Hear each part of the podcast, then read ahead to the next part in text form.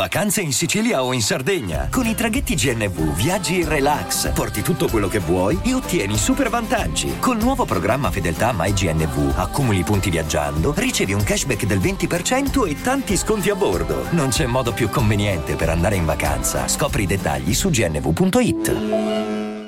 Di solito si hanno sempre degli obiettivi, no? Cioè proprio gli obiettivi dell'anno, che uno si ridà in base a cosa succede, cioè tipo esempio, quest'anno mi devo laureare, quest'anno devo trovare l'amorosa, quindi obiettivi di vita, diciamo. E uno smarca, si mette lì e dice ok, questo fatto, questo devo ancora farlo, questo non ce la farò mai. E poi ci sono delle cose che uno sa che succedono, magari anche tutti gli anni, che sono appuntamenti fondamentali dell'anno, essenziali direi. Cioè sono quegli eventi per cui uno è tesissimo, un po' come se tutti gli anni per passare all'anno successivo uno dovesse dare un esame. Ecco, in realtà non sto parlando proprio di un esame, sto parlando piuttosto di uno dei giorni più importanti dell'anno, un giorno veramente tirato, carico duro, il giorno dell'asta del fantacalcio. Bisogna studiare, eh, informarsi e poi quel giorno arriva e non sei mai pronto. Ti trovi con tutti i tuoi amici attorno ad un tavolo. Sai che per almeno le prossime sei ore, se sei fortunato, sarai lì, tesissimo perché volevi quel giocatore, ti eri già fatto il tuo modulo, avevi i tuoi pupilli e invece tutto verrà distrutto da quelli che hanno più fantamilioni di te. L'asta del fantacalcio è oggettivamente uno degli obiettivi da smarcare dell'anno, un giorno in cui decidi la sorte di gran parte dei tuoi fine settimana in cui guarderai la Serie A. E se hai una squadra al fanta forte te la godrai, mentre se ne hai una scarsa soffrirai come un cane che poi ti trovi a tifare per le squadre che hai sempre odiato solo perché hai il loro bomber, ma vabbè. Comunque non ci sono cazzi, quel giorno è sacro. Il telefono si usa solo per vedere Fantagazzetta, il PC solo per i file dei giocatori con relative quotazioni, presenze, proiezioni di gol e statistiche. Non c'è tempo per nient'altro, non c'è tempo per l'amorosa, la moglie, i figli, le cose, il mondo. Ci sei solo tu e quei 25 slot vuoti che devi riempire con 25 pezzi di cuore che ti accompagneranno per il resto dell'anno.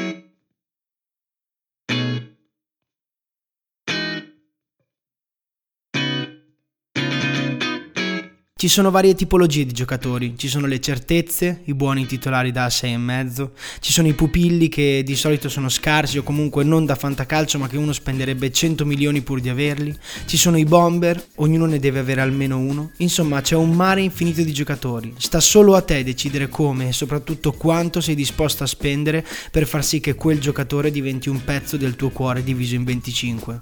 Ci sono anche tantissime tipologie di fantallenatori, ci sono gli espertoni, quelli che studiano per un mese, arrivano all'asta che sanno anche il codice fiscale di tutti i giocatori, che non prendono mai forti perché vogliono le scommesse, loro godono, hanno una perversione per fare una formazione con dei gran sconosciuti che però sono promesse. E quando perdono contro di te godi. Uh, come godi, godi di brutto.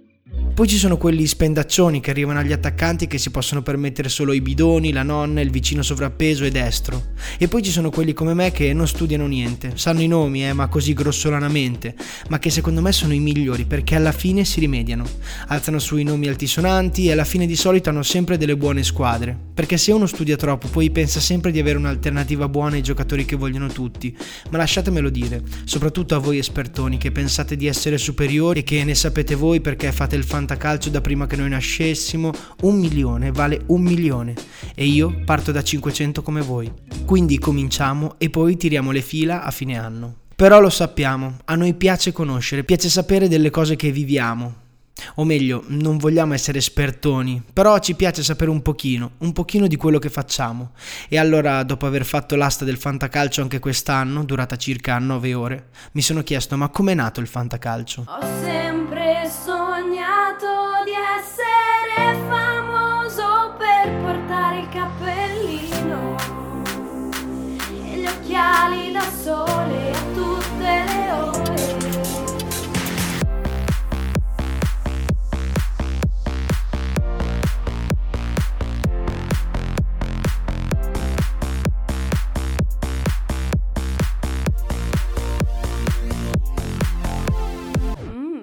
ragazzacci. Innanzitutto il fantacalcio quando è nato non si chiamava così, si chiamava Serie A, il gioco più bello del mondo dopo il calcio.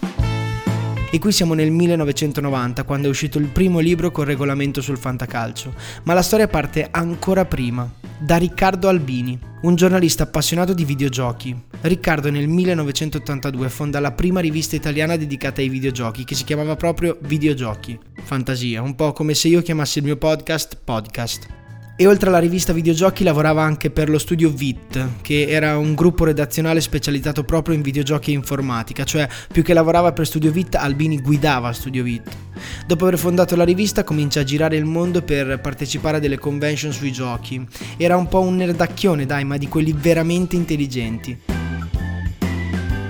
E proprio in una convention di videogiochi a Chicago scopre il mondo del fantasy football.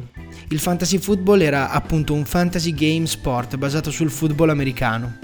Poi anche il fantasy baseball, cioè sono tutti giochi in cui simulando di avere team di giocatori veri, le persone costruivano la propria squadra in base alle statistiche, giocando uno contro l'altro a rotazione, si facevano dei veri e propri campionati.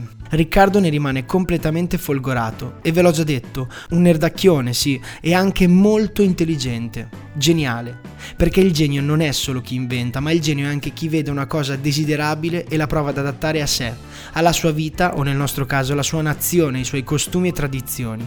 Infatti al ritorno da quel viaggio comincia prima a pensare e poi a studiare un modo per adattare tutto quello che ha visto in America allo sport più seguito in Italia, il calcio passa tempo a pensare, a ipotizzare un modo, a trovare una via per rendere il fantasy game un qualcosa di appetibile anche per l'Italia. Siamo a metà degli anni Ottanta e dovete sapere che Riccardo Albini, come tanti, utilizzava un computer Macintosh. Bene, proprio nel 1985 viene pubblicata per il sistema Macintosh la prima versione di Excel. E proprio grazie a Excel Albini riesce a mettere giù un modo per creare un fantasy game che potesse essere adatto al calcio. Il fantasy football e il fantasy baseball erano incentrati sulle statistiche, mentre Riccardo ha un'altra idea. Perché non incentrare il nuovo fantasy game del calcio sulle pagelle settimanali dei giocatori? Siamo nel 1988. Andreotti è in visita alla Casa Bianca, si esibisce a Bologna per l'ultima volta il quartetto Cetra e Riccardo ha il metodo per il nuovo fantasy game sul calcio.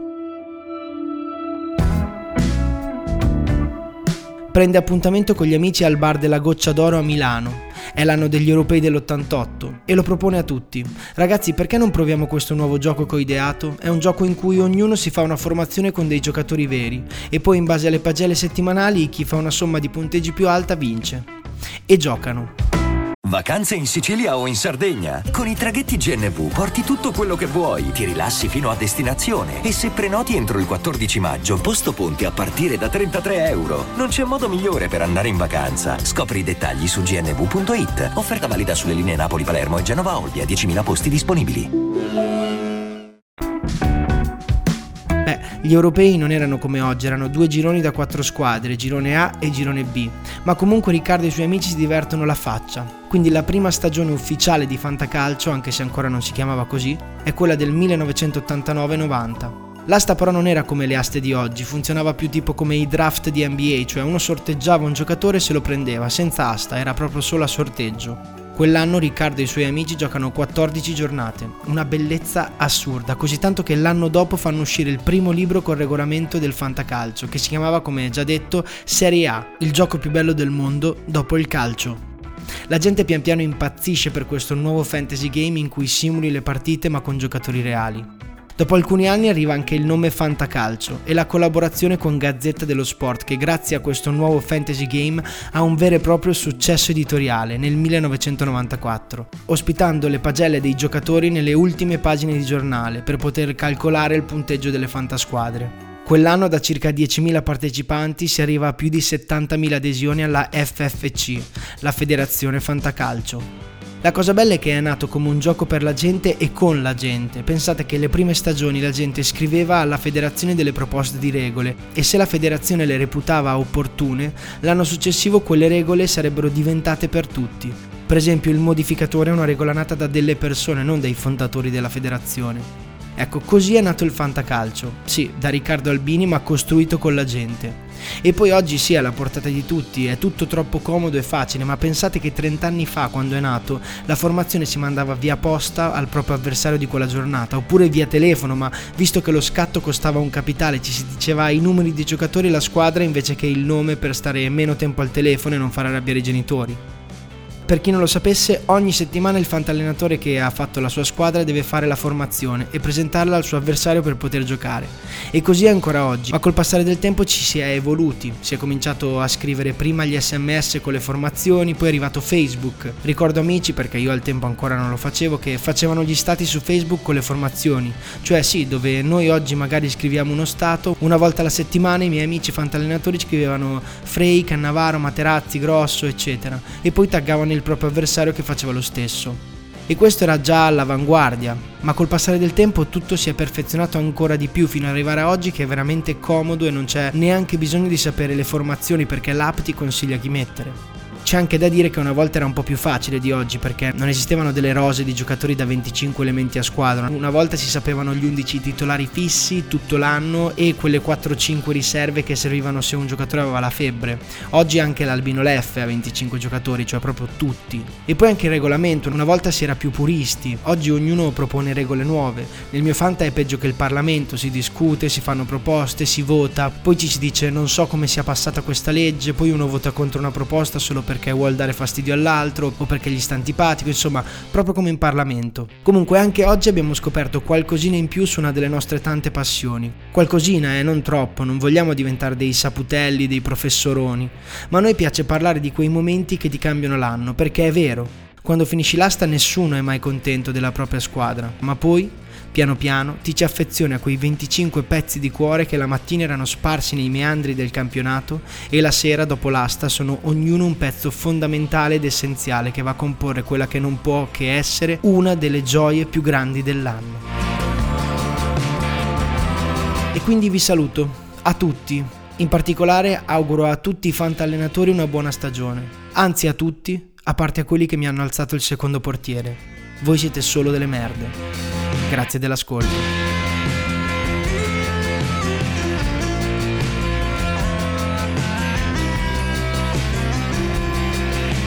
Prima di salutarvi vi ricordo di cliccare sul pulsante Segui in modo da rimanere aggiornati sulla pubblicazione degli episodi e di visitare la pagina Instagram Zerial Ragazzacci.